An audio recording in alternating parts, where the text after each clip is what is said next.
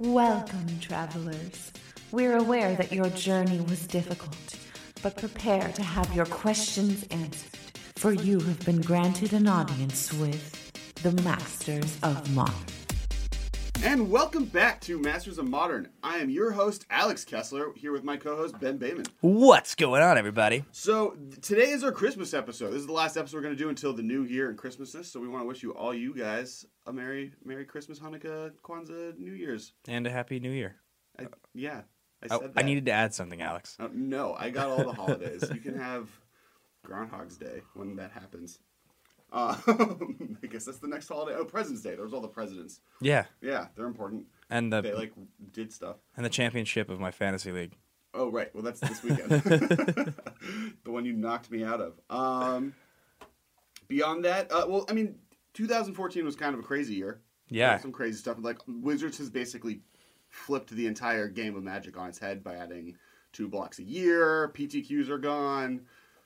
It's a lot of stuff. Yeah, Modern Masters 2 is coming out next year. I guess We're- that's the next year thing. we're sort of in the in the middle of like a golden age of this Oh, yeah. game right now, which is really pretty exciting. I I mean, we're a podcast. We get to do a Magic the Gathering podcast. Right. That's pretty exciting. Uh, there's just there seems to be constantly new content. There's they're continuing to pump more and more money into the game, so you can continue to try to win more. There's more players. The game design is better and better. Uh, It, basically, every fall set has broken records consistently since the beginning of M10. yeah, it's been it's just been a great five years, um, without a doubt, and we're hoping that uh, we're hoping the next five years are even more awesome and, Yeah. and huge and exciting. And I, I think we talked about this recently on an episode where Josh Lee Kwai was on the episode, but just the concept of a professional Magic player and and what that is, and getting there. And how there is actually probably going to be a time in the next five years where there's you can make a, a very sizable living as a Right. Magic player, Right, right. just like any game. We're sort of the, the front end of this idea of professional gamers. the moment one of these guys realizes oh i i have enough people following me that i can get a legitimate sponsor just to like strap logos on my t-shirt not like a card store but like coke is the moment or mountain dew probably first or red bull but Yeah. like is the moment that people will start making real money being a magic professional player. And I don't think we're very far from it. i don't think so i, I, don't- I agree. Um so today we're going to be talking about 8th and 9th edition. This is actually the first of a series we're going to do about eventually going through each of the sets in modern the modern format and breaking down like key cards and what they've added to the format. So for like newer players they can kind of be like oh 8th and 9th edition. Like i know for me when i first started playing modern i like didn't know any cards that were in like uh, people would play something like boil or choke against me I'd be like that card's legal in this format and they'd be like yeah it's an 8th edition You'd be like oh Yeah, I definitely. that set existed It- it- so this will be like a fun way. What we're going to do is, I think with the core sets, we'll probably pair them in sets of twos. So in this sense, we'll do eighth and ninth edition, uh, then you know tenth edition, and I guess M10 would be the next two core sets. Yeah. But uh, the tens yeah, and then and then as far as when we do expansion sets and large sets, we'll do probably blocks, so sets of Yeah. three. Um, but this will also be kind of a fun history lesson because th- this will be done chronologically. So this dates back to I think eighth and ninth edition are probably like what 2003 oh three. So, so the cool thing about Eighth Edition is it's actually the tenth anniversary of Magic. So, like the modern format cuts, they literally just sliced off the first ten years and started from that point on. So it's like the end of the not modern era, but the past era. And and since modern has been created, we've now gone from uh, modern, including you know eight years of Magic, to now more than half. yeah, and the there's 12, yeah, yeah, and there's been a theory for a long time that people have had that essentially when the complaints between legacy and modern w- were running rampant as modern was being announced and promoted, that in you know four, five, six years, modern would basically include such a such a larger uh, statistical margin of the cards that have ever been printed and reprinted at that point that legacy would become essentially irrelevant right. because modern will just become legacy minus the most broken cards, which I think is what they had in mind the whole time, and it yeah, seems it's, to it's be. It's a, it's a. I understand why they picked that moment. It's epic for Magic. They changed the card border. It's the tenth anniversary. You know, Mirrodin was the the first block out of that gates, which is like a famous, you know, record breaking, like the first set to break records and then lose a bunch of players. Um, and like that's kind of the era they picked. So like, let's kind of get into some of the key cards from Eighth Edition. So yeah, we can we can definitely first of all just pinpoint the fact that as, as evolved as it seemed like they thought they were in 2003 with card design and set design, it's night and day. Well, Because yeah, I mean, and Eighth Edition is also like classically considered underpowered versus other sets that have ever come out. Well, it's a ridiculous set for the most part. Right. There's a lot of cards in 8th edition that are just like, why would you decide to reprint that? Well, there there are three cycles of like color hosers. It has like all of the circle of protections, and it has the like when something of that spell is played, you can pay one to gain a life. It has like multiple reasons that just hate on colors. It has choke and Yeah. boil and like, Yep, yeah. It has yeah, it has a lot of things that play on color. It reprints uh it, well, yeah, we'll we'll get to it, but it's definitely a very strange set. The, the card design and the card choices in the set are, are very weird. right. Uh, and it's not as good as 9th edition, so it'll be probably a little short for us. Right. So I think you know we kind of we're gonna go alphabetically by mana cost. So let's start with the land, and that's City of Brass. It's the main card that kind of is added to the format. Um, it's been kind of outclassed recently. So Mana Confluence came out and made is just a better version of it, purely off the fact that it can't be used against you by an opponent to kill you. Right. Yeah, it's I mean it's the, but it's functionally the same card. Yeah, it's functionally the same card. Uh, and so it's it, it is nice that there's redundancy now with Mana Confluence. If you're trying to make a deck that's just super super greedy, Right, and I doesn't think care there about are its now life total. 20 cards in Modern that all tap for any color. So you can literally just have a mana base starting out. It's painful, but that taps for What? Uh, Mana, uh, Mana Confluence, City of Brass, Forbidden uh, Gem- Orch. Forbidden Orchard, Gemstone Cavern, Gemstone Mine. Mine, and that's four, so that's sixteen. Reflecting Oh, Pool? Yeah, I guess Reflecting Pool Yeah, that'd be the would be my cheat, my cheat way out of this. exciting. So yeah, City City of Brass, good card. Uh, it's, it's super great for greedy brewers who want to use all the good cards. Um, the next card on this list is the best card in Eighth Edition. Yeah, I think this is by far the best card in Eighth Edition. There's some cards that we're gonna mention that are also coming up in later core sets, but Birds of Paradise. yeah. And Birds has been printed in like almost every core set ever. I yeah, think they, there's like th- recently there's been a few that hasn't been, but I think there's a total like three that it's never been printed in. I mean, it was also reprinted in Ravnica, the original Ravnica. Uh, I feel like maybe another expansion, but I mean, it's definitely one of those cards. It's nice to see cards like Birds of Paradise because in in in a point in the game where there's been so many reprints, functional reprints of cards with different names, and the redundancy on certain cards has just been done to death. Mm-hmm. Something like uh, a classic card like Llanowar Elf, which was in every single set, Right. becomes Elvish Mystic, and the sort of the the, the You know why they classic. did that, you know, right? So it would fit the No, because it's plural.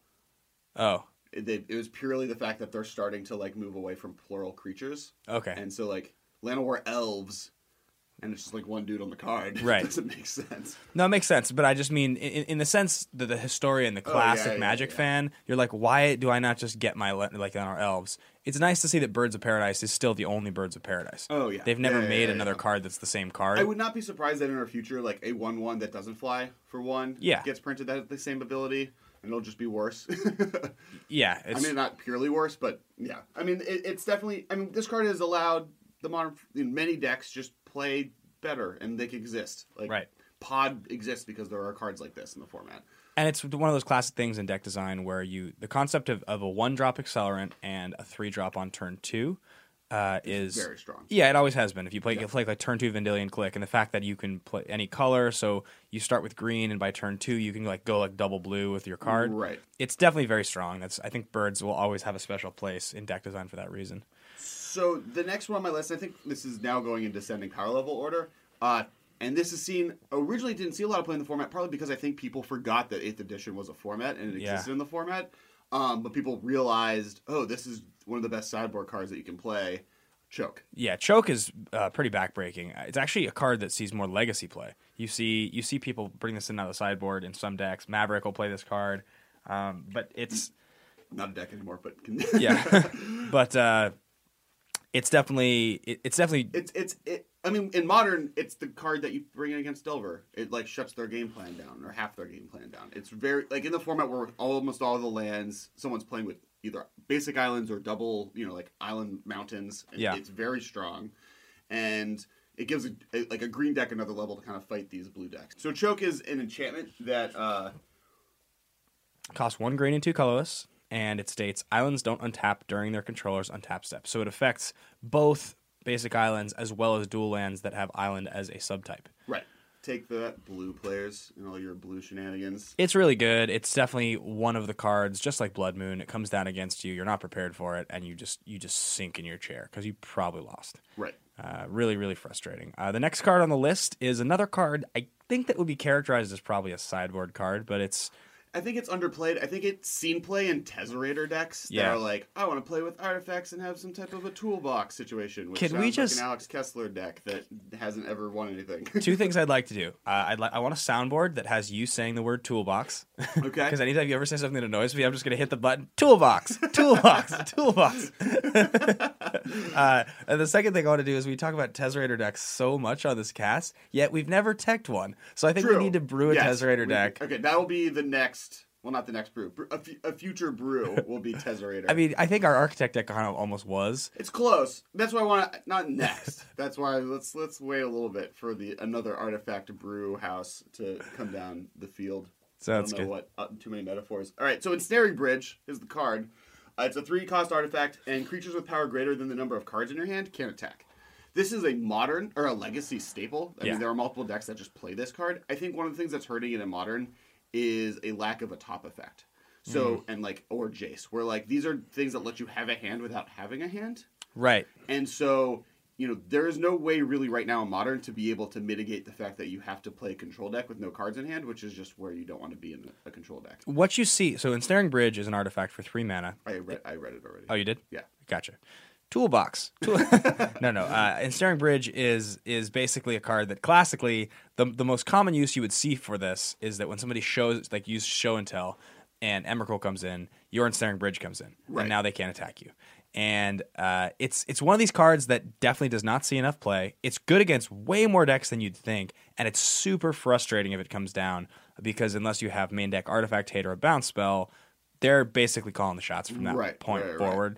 Uh, and it's colorless, so just like any one of these high impact sideboard cards that's an artifact, it can be played in any deck, which makes it even more powerful and annoying. Right. I, to be totally honest, I think it actually is probably a great card for Twin to start playing. Now reading it because you can mitigate the your size, your card size hand. You can make it so they can't attack you, and then you can combo off whenever you want. And your highest power level on, on Is twin two? creatures too. Yeah. So yeah, your your your like protection is you can have like one or two spells and you're just Right. fine. Yeah, that makes a lot of sense. Um, yeah, so then so then moving moving on. The only one I really have is Seismic Assault. I mean, like the the interesting is like I literally only have five cards from the set that like, Yeah. have seen play in some deck in Modern. Um, there's a bunch of like semi cuter cards that like maybe should see play, but Seismic Assault is a, a triple red enchantment that lets you discard a land to do two damage to target creature or player. It's the classic combo piece with Life from the Loam for Yeah. you know aggro loam decks, where it's like you're cycling loam to like just continually do six damage every turn, and eventually you value them out. in the early days of this format, when people were essentially taking old extended decks and legacy decks and trying to port them over to modern in an, in an attempt to just surprise people, uh, Bronson Magnan won, I believe, um, GP Lincoln was the first one. Okay. It was the first modern Grand Prix, and he was playing a version of Aggro Loam that essentially all it does is like it switches out like Mox Diamonds for something else because you can't play Mox Diamond. Right. And uh, yeah, he won with this card, and it's hasn't seen. I don't think it's won a GP since. It's I wouldn't be surprised if it's top aided one or two here and there. Uh, but it's you know it's a little clunky of a strategy for the It's format. like a fringe tier three deck. Yeah. Where like there are players that have it and are probably play it a lot, but not they're either not good enough to have made done well with it, or the deck isn't good enough to kind of do it. Yeah. So it's it's the the toughest thing about Seismic Assault.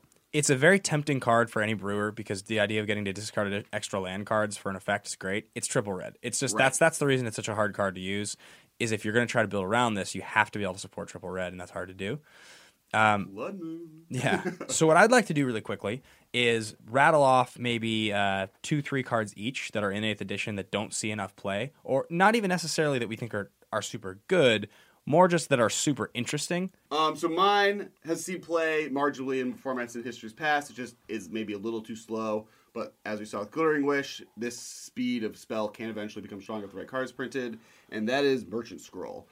Yeah, actually a very good card and a card that uh, I have found myself using in in many more casual formats. Right. So Merchant Scroll, what it lets you do is search for a target. Just a Sorry. blue instant. It's one blue, one colorless, a sorcery. Originally printed in Homelands, actually. This card, you know, you can search for counter spells. That's kind of classically it's been used to like look for gifts, and gifts deck is kind of where it kind of sees play. It's an interesting card.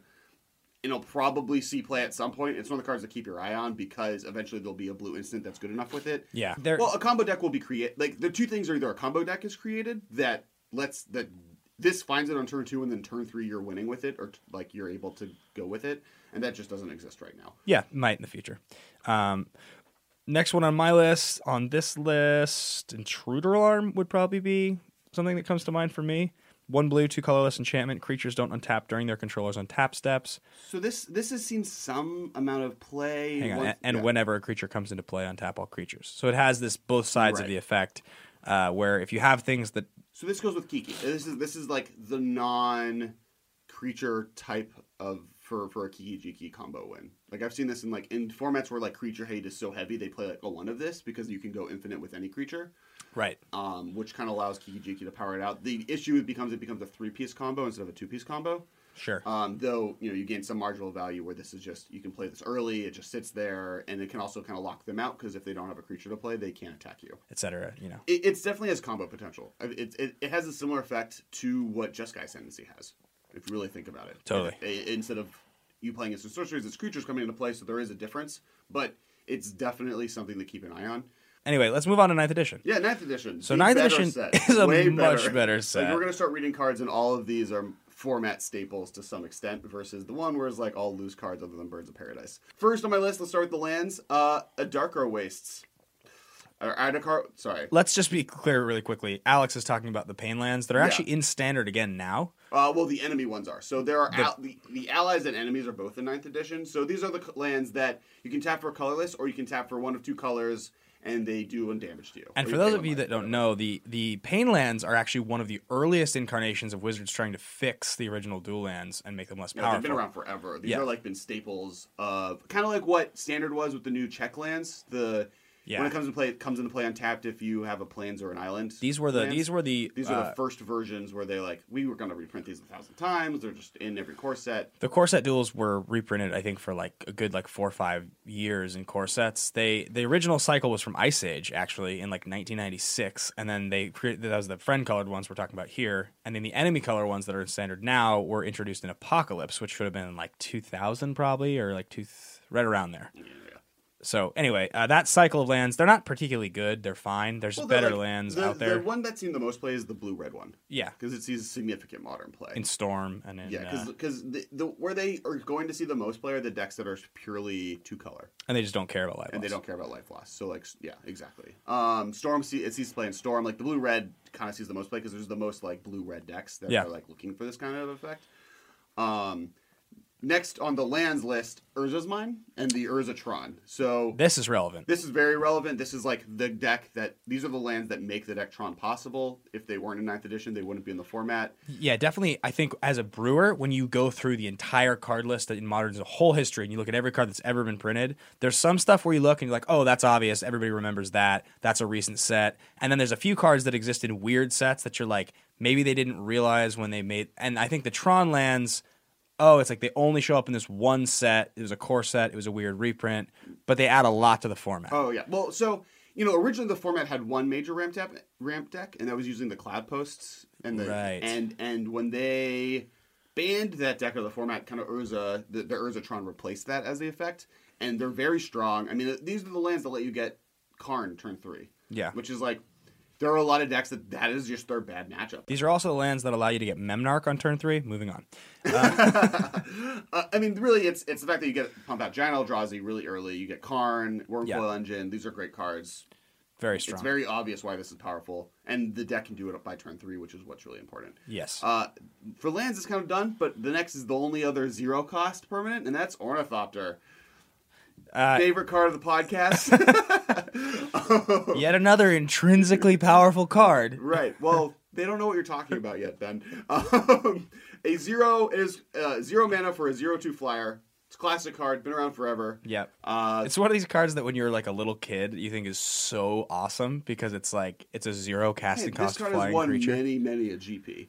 Yeah, I mean, yeah, it's it's it's it's good in one deck. Uh, I I used to love Ornithopter. I still have a set. That my older brother gave me a ton of his Magic cards when I was a little kid in 1995 when he taught me how to play, and he gave them to me in this like plastic grocery bag, and they were like pretty beat up. But I had three original Antiquities Ornithopters, and I still have them. Okay. and they're all like they're all like battered and beaten and like kind of yeah, white yeah. on, but they're just awesome, and I just love them. Oh so. yeah.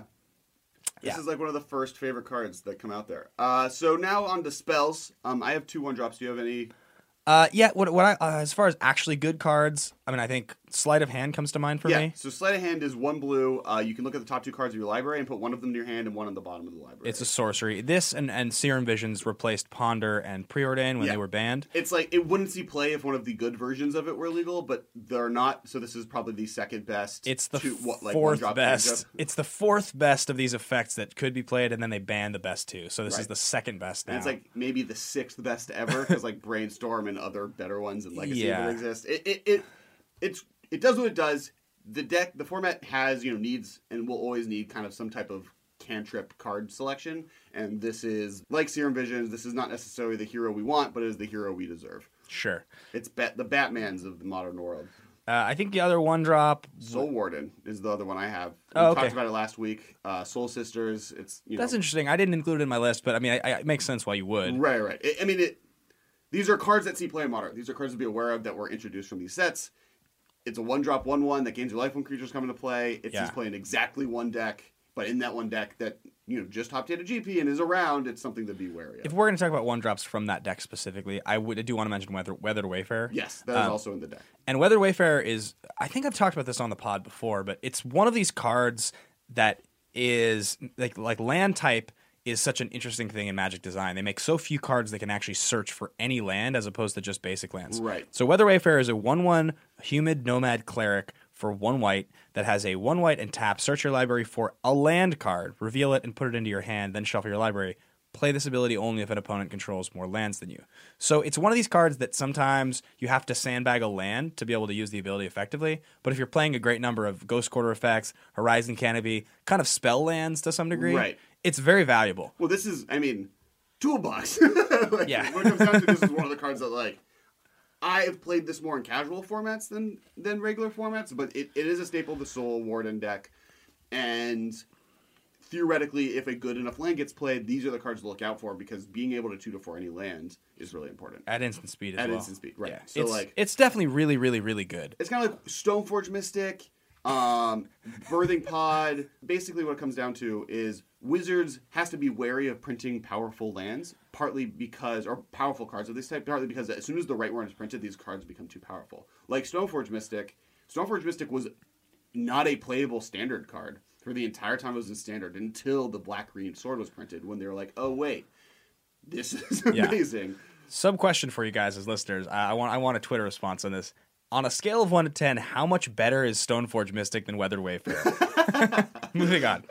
All right, so next is probably for me the most powerful card coming out of 9th edition, and Man- that's Mana Leak. Yeah, Mana Leak. So Mana Leak's the best two mana counterspell, not actually counterspell or mana drain that's ever been printed. I would argue that you know in modern Remand is just better, strictly better. Uh, debatable. I mean, And the inevitable. overall time Mana Leak is stronger because in older formats or different formats than modern, the ability like getting past three mana is actually not going to happen very often. But in modern, the remand ability of you know drawing you another spell and just delaying is more important than like Mana Leak, especially since blue is most often paired with white, and the best removal spell for them like is actively bad with Mana Leak. Interesting. I, I prefer um, Mana Leak. I though Remand is like uh, in terms of favorites, I prefer Remand. Like I like the card Right. more. I would prefer to have Mana Leak in my hand in, in like a deck that I felt like my turn one or my turn two was like a very strong definitive play. Fair enough. I mean, the other side for me is it. Mana Leak is worse with Snapcaster Mage. True. because Snapcaster Mage is all about long game and later game gaining value, and Mana Leak gets worse every turn. So yeah, played. later on Remand just is, is more interesting. Draws you a card. Um, yeah, I think that's totally fair. But as far as the cards that are in this set, yeah, Mana Leak is definitely the strongest one. Um, next on my list would be Pyroclasm. yeah, same. This is the premier two drop board wipe. You know, it, we'll talk about it later when we talk about Tron. One red, one colorless sorcery. Pyroclasm deals two damage to every creature. Right, and this is seeing a lot of play now because of um, Delver decks. with- Delver decks. It's like a great against Delver. It's great in Delver. It's kind of like the main board wipe now of the format. Now that the format has sped up so much. Yeah, it's a very strong card. the The nice thing about Pyroclasm is it's not color restrictive. You can play it in like most decks. It only costs one red. It's cheap. It, uh, yeah, it's just very versatile. Right. Um, so my next, the next card to drop. This is probably lower on the end of the power level, but it sees play in one specific deck, deck and that deck is it powers that deck to a higher power level. Are you talking about Summer Bloom? Summer Bloom. Yeah. So Summer Bloom is a one green, one colorless. You can put up to three additional lands into play this turn. So in you know, uh, the deck that uh, in Amulet of Vigor decks, this card is extremely powerful because you play Amulet of Vigor. If you have multiples in play, you can start playing the uh, bounce lands, and you just gain so much mana so quickly. But with this card and those cards and those effects together, It's definitely one of those wonky fringe decks that came out of nowhere on Magic Online one time, and everybody went f- crazy for it. I don't. No, it, it, it's breakout turn. Like it showed up on Magic Online, and then it you know got multiple um, on-camera viewings during Pro Tour um, Born of the Gods. Because yeah, but it's it's one of these decks that the surprise factor is what makes it good. It's so explosive. Can it get a turn two Primeval Titan? Yeah. Yeah. I- I- yeah, for sure can get a turn two. The biggest issue with the deck is it's actually probably the most difficult deck to play in Modern.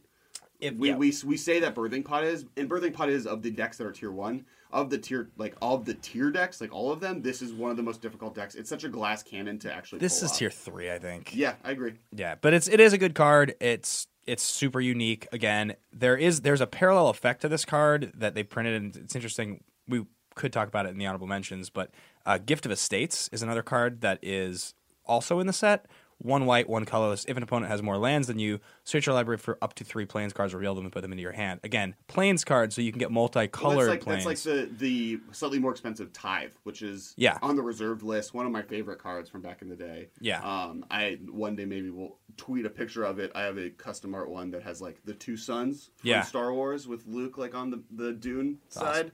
You're such a nerd. I'm a giant nerd. But yeah, Gift anyway, obviously Summer Bloom is a much better card, but it's just interesting to see that the kind of parallel uh, printings, and then the Weather Wayfarer is one. It has the same kind of effect. If they have more lands like than a you. weird additional land Yeah. deck they tried building into ninth edition. So the first three drop on the list is Blood Moon, Yeah, which, which is, the second best red card ever in the format. yeah, I mean Blood Moon's so good. So good. Yeah, and again, the, them reprinting this in a core set is further proof that they had no idea what they were doing at the time they were printing these Well, sets. early core sets, I think. T- well, and, and this is true. The like not eighth and ninth and tenth and all those editions and all the editions before that were much less about draftability and much less about like they're much more about like okay, we know what this standard is going to be like. We want to include some of these cards in it that give access to them. Yeah, Blood Moon, we've talked before. It's super not fun to play against. It- Right. It's really, really annoying if you don't see it coming. I have been on both sides of it where I- I still stand on my mountain and I will say, I think that printing cards like this is not good for Magic. I think it makes the game not fun because if you build a deck and you're really excited about it and this card comes down, you often will have no way to play the game anymore. You're not Right. supposed to be able to win Magic games off of three mana enchantments with nothing else. Uh, and that I think is bad for the game. But if you play it and that happens and you're on the side that play the Blood Moon, you're a genius and you love it. Who doesn't like winning Magic games? Right. okay, so now this is. um Do you have any more three drops? Uh, nothing Okay, else so I have that's. the four drop, and then that I'm done.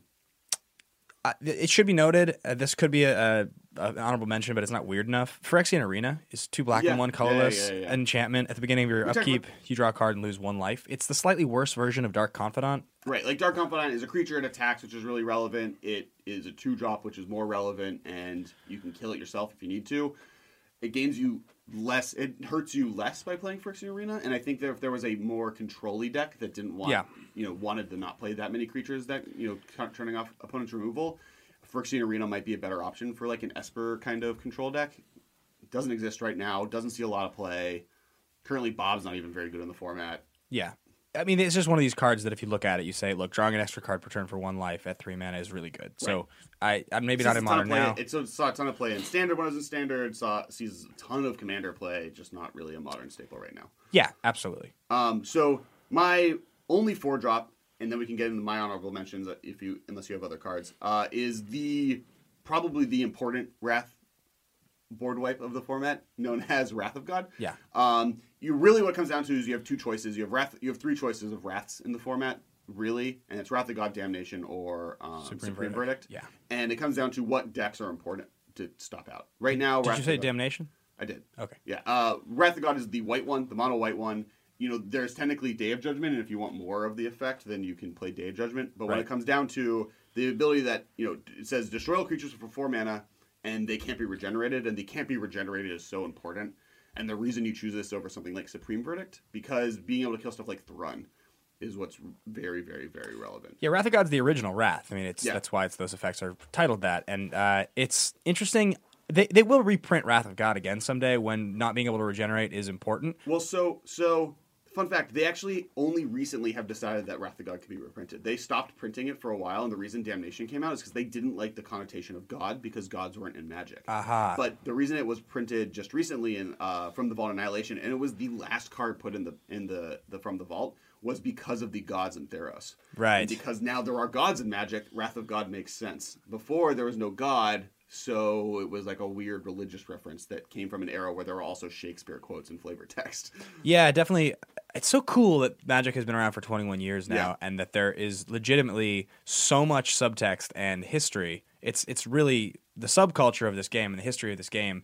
It's an interesting, just I mean, uh, I think there probably should be a book written about the history at this point, like a great. Well, that's kind of what like if you look at listen to another podcast, Drive to Work by Mark Rosewater. He Yeah. does a lot of episodes purely just on history stuff. Yeah. like the Pro Tour in 1998, and just like his plan is to kind of make this pod his podcast as a history of Magic. Yeah, it's a lot of fun. I love that. I love that side of it. The, the only other four drop for me uh, that it, that is interesting is polymorph, and the reason polymorph is interesting is it's one of these cards that if you build your deck correctly, Emrakul the play. yeah, I mean it doesn't take much. You you know this has been a this was this won a tournament, uh, at least Grand Prix, possibly a Pro Tour. Didn't this win a standard Pro Tour? Didn't Saito or one of the think, I think it at least top eight at a Pro Tour. I don't know if it won. It's possible that it won. I don't know for sure. might have just been a Grand Prix, but yeah, it's uh, po- yeah, polymorph is really good. Destroy target creature for one blue and three colorless. It's a sorcery. Creature can't be regenerated. Its controller reveals cards from the top of his or her library until he or she reveals a creature card. That player puts the card into play and shuffles his or her library reveal this way.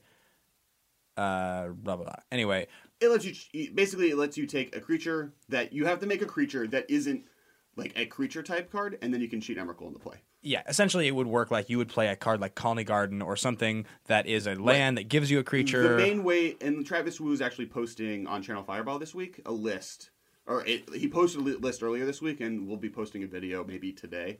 Um, and basically, you use Dryad Arbor.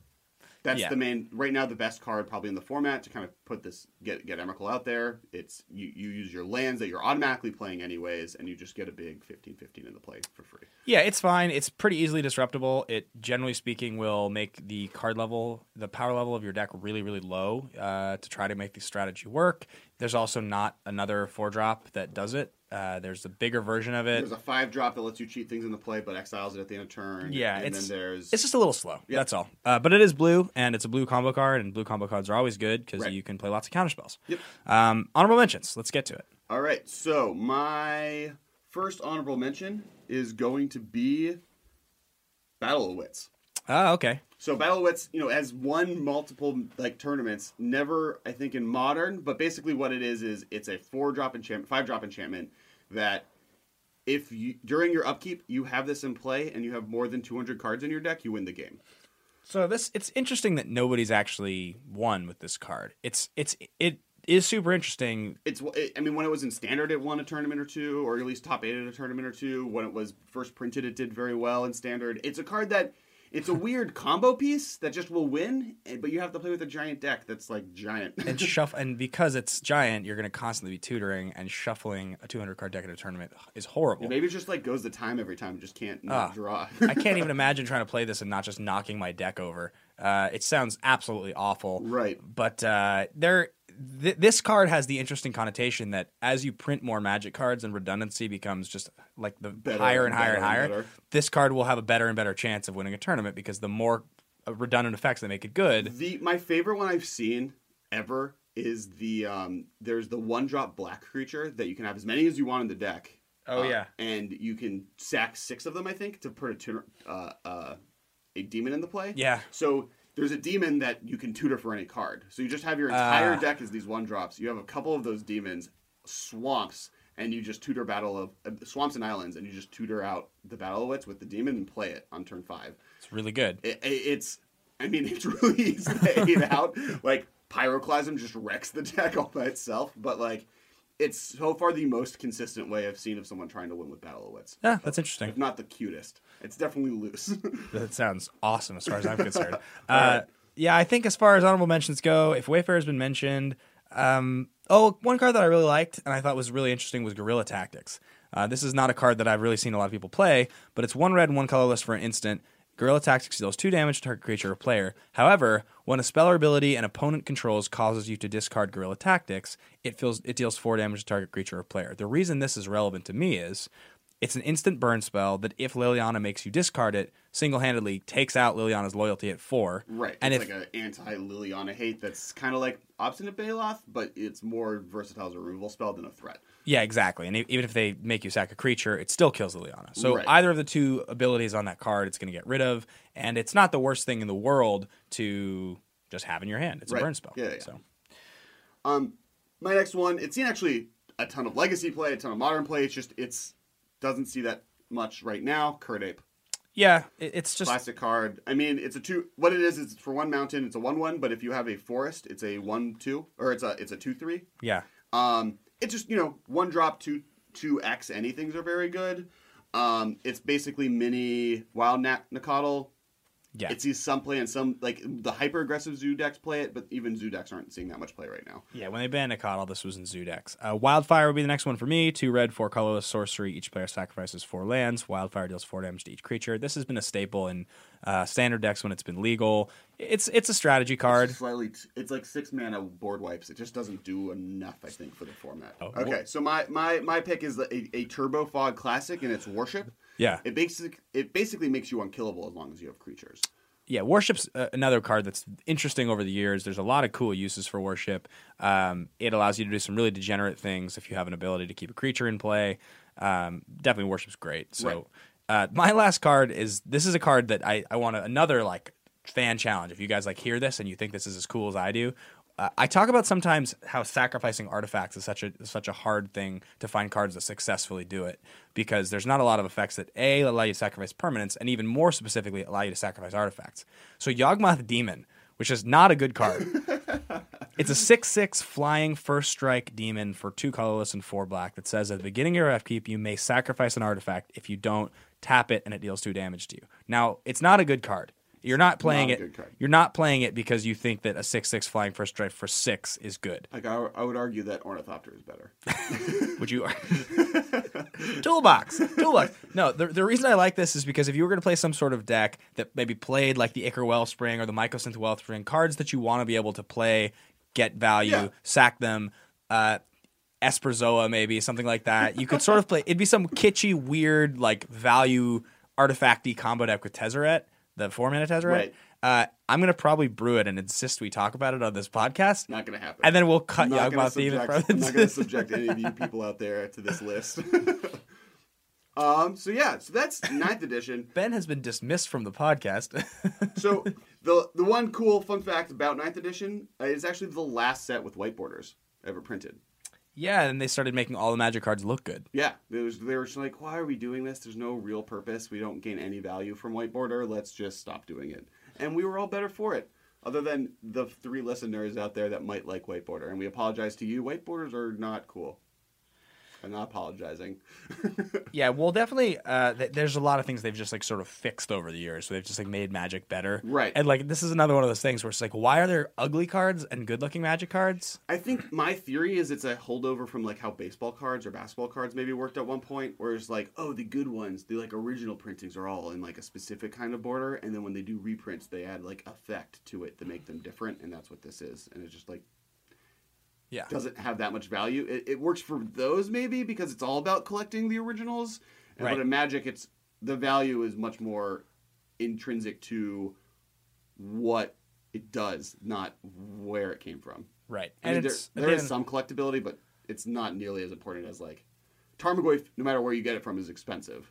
And there's a, there's a set symbol on every card. You don't need to give it an ugly border just to differentiate. Like there's a set symbol. You can just make it which didn't exist to start with, which may be why this was a thing. But yeah, so- again, the first ten years of this of this game, it was like incubatory period, and now really, especially the last five, but over the last ten years, they've sculpted it to the point that it's like it's a fine toothed comb now. Right, It's, it's right, right. they're not going to make stupid mistakes in design and, and all that stuff.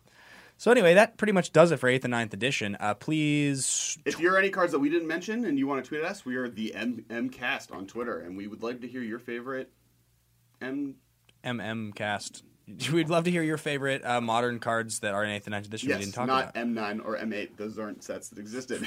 For the record, if anybody gets on me about uh, Yawgmoth Demon, I will respond immediately. Uh, Challenge laid down. I need you guys to all make fun of how Ben likes that card. I have puns. I have puns prepared that I'm going to tweet back at you. I'm just going to search your name and, and tweet you my pun. Uh, no, so so I think we, we went on to tech a deck real quick before we. Uh, Yeah. Today I kind of picked Red Green Tron, and the reason is because it's very Christmas themed. You kind of picked it, or you picked it? I picked. Well, we're picked, I picked it. We're playing Red Green Tron. The, I kind of picked it for the reason Oh, of it's Christmas time 'Cause it's and Christmassy. It's red green, and there's like presents of gifts. So Tron is a deck that we we mentioned on our on, on the eighth and 9th edition uh, review.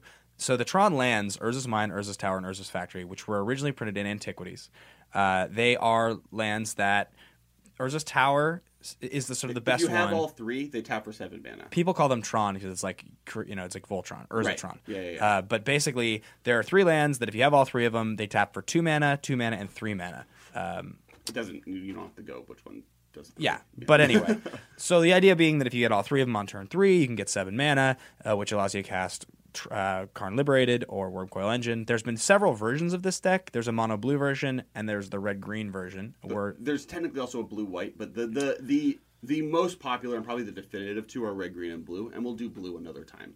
yeah, Uh, kind of the main game plan is to on seven get either a Wurmcoil Engine or Karn Liberated, which is uh the seven drop super planeswalker that just wins the game by being in play. Yep. Um, and eventually, once you kind of that plan have to deal with that, going into trying to get an Eldrazi, Emrakul specifically, or one of the other ones, where using the card Eye of Ugin, which is a land that lets you tutor for any colorless card, Yep. um, get an Eldrazi, and with the Urza lands plus I, the other mana, playing Emrakul, hard casting Emrakul, and just winning because you have a 15-15.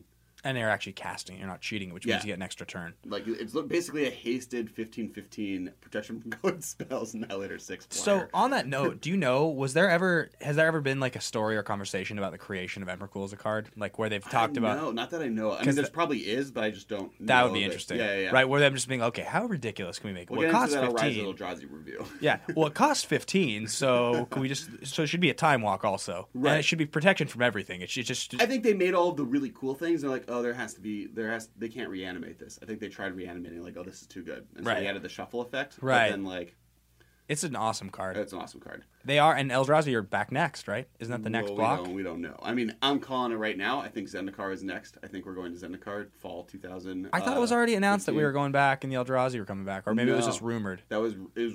I mean, you might have heard me say that because I'm like, it's happening. If it doesn't happen fall of 2015, I'm like convinced it's fall of. Or Oh well, no, no, no! I'm sorry. It's not that it's rumored. It's that we have Ugin's Nexus, and they're referencing Ugin again. That's what it is. Right, oh yeah, so we're going to Ugin next. So there's so much setup right now for the Yeah. Eldrazi set. This is such a tangent, but I guess we're on the Eldrazi deck of the Yeah. format. So you know, over the summer and for the Commander product, Ob Nixilis has been mentioned multiple times. We Yeah. now see the Lithomancer, which is the white planeswalker from Yep. the Commander set. We're seeing Ugin for the first time, which is coming up in the next set. Like, Yeah. in- it's like basically we're going through a prequel to Zendikar. The last set had multiple references to Zendikar. Right. Fetch lands have just recently come back. Like the fact that there could be a moment like I don't think they're going to reprint the Zendikar fetches in Zendikar. I think they're just they have these planted ahead of time. They're going to be good with the landfall creatures that come back in Zendikar this fall. Yeah. it's just going to be like it's all kind of leading towards what feels like we're going back to Zendikar and seeing the Eldrazi. And the real reason that we would go back to Zendikar is that, like, now, Well, it's a huge cliffhanger. and also just the, the the idea of like the War of the World's giant monsters and all that. It's Right. super popular. People, Right, right, lo- casual players love and the Eldrazi. like the Eldrazi are coming back also in in MM in the next Modern Masters set. They've announced Emrakul is like the face of the He's the face of the set, right? And so like if the Eldrazi are coming back there, it's like a great time. Here's a reminder of what was going on in Zendikar last Right, time. We've right. now done all of the we, we now have done literally all of the prequel work to set up just like we're returning and Yeah. it's just going to be epic. So uh, yeah, basically, continue on with the deck tech. Yeah. Uh, those are the basically the lands. It uh, well, it Well, plays. I mean, it plays Grove of the Burnwillows. It's the one deck that plays Grove. Oh, it's one of the few decks that plays Grove. And Grove is a red green land. It's the best red green land probably ever printed. That's not a dual land, and it lets you tap for any color. Comes into play untapped, but it gains your opponent life. And it's not a land that exists in a cycle. It was part of the future sight cycle of dual colored lands. They're they all printed like weird and wonky and different for each of them. the only one of those that I ever was reprinted as a cycle was Graven Cairns that Right. became the Shadowmoor Eventide filter lands. Right. Um, but this one doesn't did never get was never reprinted. It used to pa- uh, Of combo. those lands, there are probably two of them are too powerful to ever see print in Uh, a cycle. Horizon Canopy. Horizon Canopy, and this one. Yeah. Um, this one combos with um, Punishing Fire. Punishing Fire, so it just ended up being actually too powerful. Yeah, well they banned Punishing Fire for that reason. Right. Um, so the next, so so kind of the mana base is it's red green. It has Ghost Quarter, uh, the Urza Tower, and Eye of Ugin. Ghost Quarter's actually most important purpose is to kill your own lands in response to Sowing Salt. It has some value otherwise, but its real purpose is to stop people from destroying your lands because you, like your game plan is to protect those. Right, you need to make sure that uh, that you don't get Like so one of the best hate cards against this deck is Sowing Salt, and what Yeah. it basically does is exile a land in play and all other lands in your deck of that same land type. so they can just yeah they can Or extract or All uh, the Urza lands. extirpate Yeah. if you will one of your Urza's lands, which kind of screws the deck. Right. So, like as we said, it's about getting Emrakul and Karn early. Karn being the planeswalker that exiles cards from player hands and can restart the game. Um, eventually, getting Emrakul. It does this using a combination of multiple land searching effects. Its Right. main two are Expedition Map and Sylvan Scrying. Yep, and it, again, yeah, I talk about this it. all the time. this this is utilizes two of the effects to get any land. Yeah. Uh, also, it plays a combination of chromatic stars and chromatic spheres. Right, which are kind of its cantrip that also allows it to kind of draw into the green and red mana it needs to cast some of its other spells. There are artifacts that cost one colorless that tap to sacrifice for a tap and one colorless to create one mana of any color and draw a card. right. They the effects, uh, the trigger as far as the card draw are slightly different, but they're basically the exact same card. Otherwise, And then board wipes. Oh, it plays. Oh, so Relic of Progenitus, which we mentioned. Oh, sorry. Relic of Progenitus, which is a fantastic and versatile graveyard hate card that also cantrips. Right. It's one, good against Tarmogoyf. It's good against now the Delve cards. I mean, it's one of the premier like artifact graveyard hate removal. I would contend it's the the premier graveyard removal spell because it can be played in every deck. right. Yeah. Um, and on top of that, it's a cantrip, and that's what really it's important. This deck is trying to cycle through its deck as quick, to be able to find the important lands it needs. So having three cantrips that also fix mana or have other util- utility effects that are artifacts is very helpful. Absolutely. Um, and lastly, it's board wipes. So it plays both pyroclasm, pyroclasm. Ugh. It plays both pyroclasm and Oblivion Stone. Yes. Both of which allow you to wipe the board of creatures. Oblivion Stone lets you get rid of more difficult permanents and lets you kind of keep planeswalkers and enchantments and artifacts that you might have problems with out of the field. And pyroclasm is just super efficient, kills all the small threats that this deck has problems with because aggro is a huge problem for this deck. I've also seen this deck play All Is Dust before.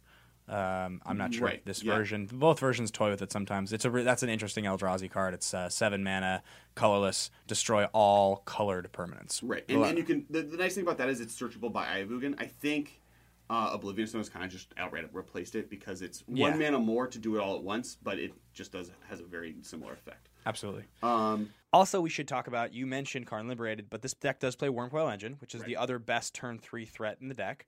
Um, and uh, yeah, I mean, then it plays the Eldrazi. right, I mean, basically on turn three, it wants to either play Emrakul. Sorry, on turn three, it either, either wants to play Karn, Wurmcoil Engine, or O-Stone. Yeah. and and either wipe the board, making it so they don't kill you, play the probably most powerful planeswalker that gets played in modern, or play the, one of the most powerful threats in the format that is most difficult to kill. 100%. So, uh, getting to the gauntlet, Uh, first blue red delver. This is a tough matchup. They're counter spells. Well, the the problem is is that it's more the like counterspell decks are generally bad against you because most counterspell decks are like let's wait as long as possible to kill you. Right. The problem with Delver is a its threats are pretty resistant to your like most of your removal Yeah. and or like just they can kill you quickly. Its speed is what you have the hardest problem with. So uh, yeah, th- basically, if you if you're on the play and you land turn one Delver and it flips and you're holding open like a Mana Leak backup, you can probably get them low enough that you will be able to kill them with like Snap Bolt, Snap Bolt later in the Right. game before they can stabilize. So the clock with with Delver is really difficult for you to fight against if they have even just one counter spell to slow your plan down. Right. And Karn's really bad in this matchup because when it comes down to it, you're playing cards that are just way less like they you don't care about your individual permanents with Delver. Essentially, if you One be- because this deck doesn't natural turn three Tron that often, it, it's capable because of Sylvan Scrying, but no, it's uh, expedition map is the way you get. Oh your yeah, I'm sorry. Yeah, yeah. But it, it's it's still not that consistent. It's not going to get it every time. So something I noticed testing against this deck in the past was if you can essentially get them to a point on the play where you have them almost dead by turn three or four. Like if your clock is turned four on the play, you might win against this deck if they can't stabilize. If you can, if you Right. can basically withstand pyroclasm. Right. Um, the, I think next week we're going to be talking about Hunted Handsome, but I have a story of playing basically a seven-seven trample on turn two on the play against the deck that hit Natural Tron, and they were still dead by the time they could get Karn in play. Right. So and you know, Blue-Ray Delver probably even has like a good hate chart out the side. Like there are many problems that kind of Tron has against Delver. This is one of the reasons that Del- that Tron isn't good right now Because Delver is good. because good. Delver is good. Yeah. Um. So next, Birthing Pod.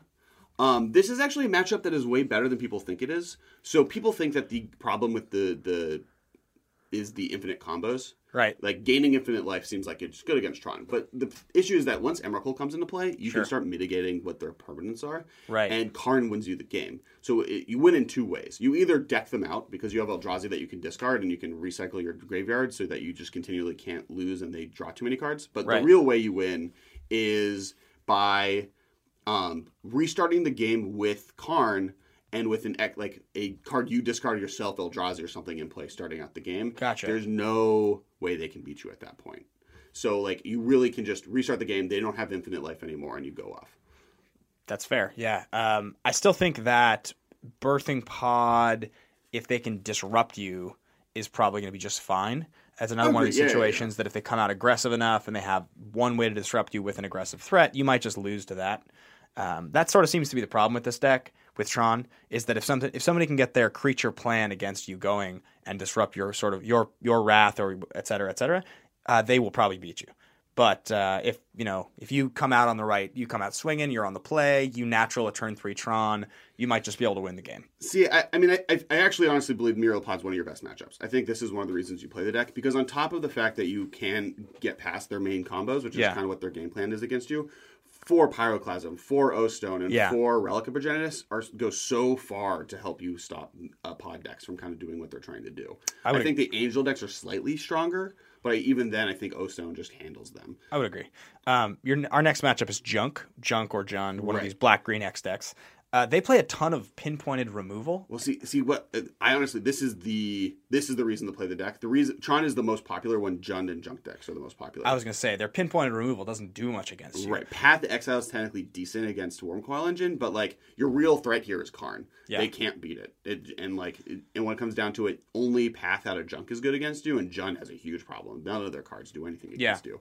Um, it's really the reason. Like when you're in a format where Birthing Pod and Jund decks are the best cards in the format, that's when you're best off. Because even Thoughtseize isn't that good against you. Most of your cards are just like jerky cantrips or tutorable by by lands. Yeah, I would I would completely agree with you. Um, the next matchup is Burn. Uh, Burn's really good against you. yeah, well, as we mentioned, like anything that can kill you hyper efficiently and quickly is a problem. well, especially since especially since you resolving Wurmcoil Engine on turn three. I mean, if you're on the play and you get Wurmcoil down against Burn, you'll probably win. That's that's your best game plan. I think like Pyroclasm on turn two, which is impossible with a turn three. I guess your game plan is Wurmcoil on turn three or four, and po- possibly wiping the board ahead of time to kind of mitigate your life total before that. But even then, even if you get your turn three Wurmcoil and they're on the play, there's still a chance that they're going to have a trick or something to or kill you. burn in their hand. Yeah. So it's It's, it's hard. It's, rough. I mean, the nice thing is you you completely go around, or no, you don't completely, but you definitely are better against Eidolon of uh, Yeah. Revels than most decks are because you have more expensive spells. Yeah, but but it it's also definitely a hard matchup. Yeah, but yeah, I mean, also still you All still play sixteen or twenty spells that cost. Yeah, I mean, also also after after board they have decent they have decent cards against you. Right, like they're the- one of the decks that could have Sowing Salt, which is a huge blowout. Yeah, exactly. So- Um, next is Ascendancy. I mean, like now we're getting to the decks. Like Ascendancy is just a terrible matchup. it's I- gonna beat you. yeah, it's just gonna beat you. You can't beat Ascendancy. Yeah, the, the the interactions you have on their level is just doesn't do anything against them. I guess the versions of Ascendancy that like had to win with like Birds, you had some game because you had Pyroclasm, but now it doesn't. That's not even the deck. the Like, Fate Stitcher version. You're just well, actually, no, no. The Fate Stitcher version, you have Relic. So, right. Oh, I think I think. But the thing is that they can just play. They just play Fate Stitcher as Yeah, a four drop. They play true. Ascendancy in this Fate Stitcher, and you're just like, uh. Yeah, it seems like your your matchup's really bad. Um, Scape Shift. This is the other. These are the two ramp decks. This is like the ramp decks going head to head. I think Scape Shift's problem is that Karn can exile permanents in play. Yeah, I, I think that Scape Shift also has a problem with Wurmcoil Engine, yeah. but I think it's close. I think that this is probably. I think you're just a little bit faster than them. We always ta- yeah we always talk about a lot of these matchups in modern, the ones that aren't just vastly uh, skewed like ascendancy come down to the play and the draw. So on the play, I think Scape Shift is better. Uh, on the draw, it's probably worse. Yeah, I, I, think agree. It's pretty much yeah, that yeah. simple. How fast can they resolve Wurmcoil against you? So that's that's Tron. Uh, is there anything else interesting about the deck that we want to talk about before we move on to? Uh, I don't think so. I mean, Tron that that pretty much covers what it does. We So, sh- I guess one thing we never kind of we don't bring we don't it's not on our list, but counterspell decks. yeah, Decks with counterspells. Tron is very good against those decks because the inevitability is kind of like Birthing Pod, Right. except it's uncounterable. yes, that Like- that is true. Like the fact that the getting Emrakul in play is going to happen if you wait too long, no matter what. Yeah. Because they the basically the combo is I have Ugin into Emrakul, and all of their cards are lands or an uncounterable 15-15. D- ridiculous. when you say counterspell decks, you mean devoted control counterspell decks. Control deck anything that is trying to control the game for the long game. Yeah, exactly. For the long game. Because Yeah. we talked about Delver and why is if you can land an early threat with counter backup for the first five turns of the game, that's how you beat it. Right. It's not it's not the long game counterspell. This is a No, situation yeah, where Mana Leak and Remand are very The re- I, reason I think it's bad is because the counterspell deck of the format right now is Delver. Yeah. And Delver's plan is to kill early with counterspells helping you on along the way, versus control decks that are supposed to stop you early and win in the late game with like Celestial Colonnade. Exactly. So uh, that pretty much covers Tron. Yeah. Um, We are taking a break for two weeks. It is the holidays, and neither of us are going to be in town. So it is not going to work out, but we will have podcasts for you right now, first week of January. Uh, we are super excited about Fate Reforged spoilers. Uh, I thought Really maybe excited. if we wanted to, we could make some call outs and predictions of what's going to be in there and see how wrong we're going to be. oh, Yeah, I think Ugin's not going to be colorless. I think the spoiler that's been online is like fake because it hasn't been confirmed. And I think he's going to be blue, white, red. I'm calling Jess Guy. Jeskai, eh? Yeah, I think that's the opposite uh Nicol Bolas. I think Nicol Bolas is is uh Grixis, and then the switching out the black for white is exactly what Ugin is, and then they're polar opposites, and it's going to be all Because about this the is Ugin. you love the story stuff. Uh, I think that hybrid's going to be a big thing. I think we're going to see a super, super, super strong focus on hybrid cards. Right. Well, we, we already got spoiled the champion, uh, Yeah. or the the con of the teamer thing, and it has hybrid in it. So hybrid's in the like set. that dragon champion Yeah, thing. yeah. it looks so awesome. So so we're definitely there are hints of that, and I can imagine that kind of working well with the gold set, and then that will work okay with a non-gold set that we get in Dragons of Tarkir. I can I can see that being a thing. hybrid man is so So we predicted it. We'll find out in two weeks if that's happening. Uh, Merry Christmas, Happy Hanukkah, uh, Happy Kwanzaa. Um, we want to remind you to always follow us on Twitter. Yeah. Uh, my Twitter account is at Kess Wiley. Uh, my Twitter and Instagram, I use Instagram more often, is uh, Ben Bateman Media. And you know the podcast Twitter, which is the one that we want you to interact with the most, is the, at the MMCast. Uh, please tweet your questions, your favorites, the way you think we're just completely wrong about how we broke down Tron, uh, any cards that we missed from 8th and 9th edition, how Talk about, Ben's talk about Yawgmoth Demon. Yeah, Yawgmoth Demon is just a terrible card. Uh, please tweet us. The question of the week is: What is your favorite artifact? Uh, what is your favorite eighth and 9th edition cards? Um, next week will be next podcast. We'll be talking about the top ten artifacts in the modern format. We uh, brought back Jimmy Wong to bring in the new year. Um, that will be followed probably by us doing all the speculation and Fate Reforged standard modern ban list. Blah blah blah blah blah. There's also an awesome deck tech on the episode with Jimmy Wong about that deck we always talk about. Aw- awesome is in big quotes. Hunted Handsome, the deck that we always Yeah, reference. It's Uh, coming. You're gonna find out about it. So tune in, and we'll catch you guys in the new year. Yep. Thank you for your attention. For further inquiries, send an email to the mmcast at rocketjump.com or ask us on Twitter at Kess Wiley and at Secluded Glen. See you later, alligator.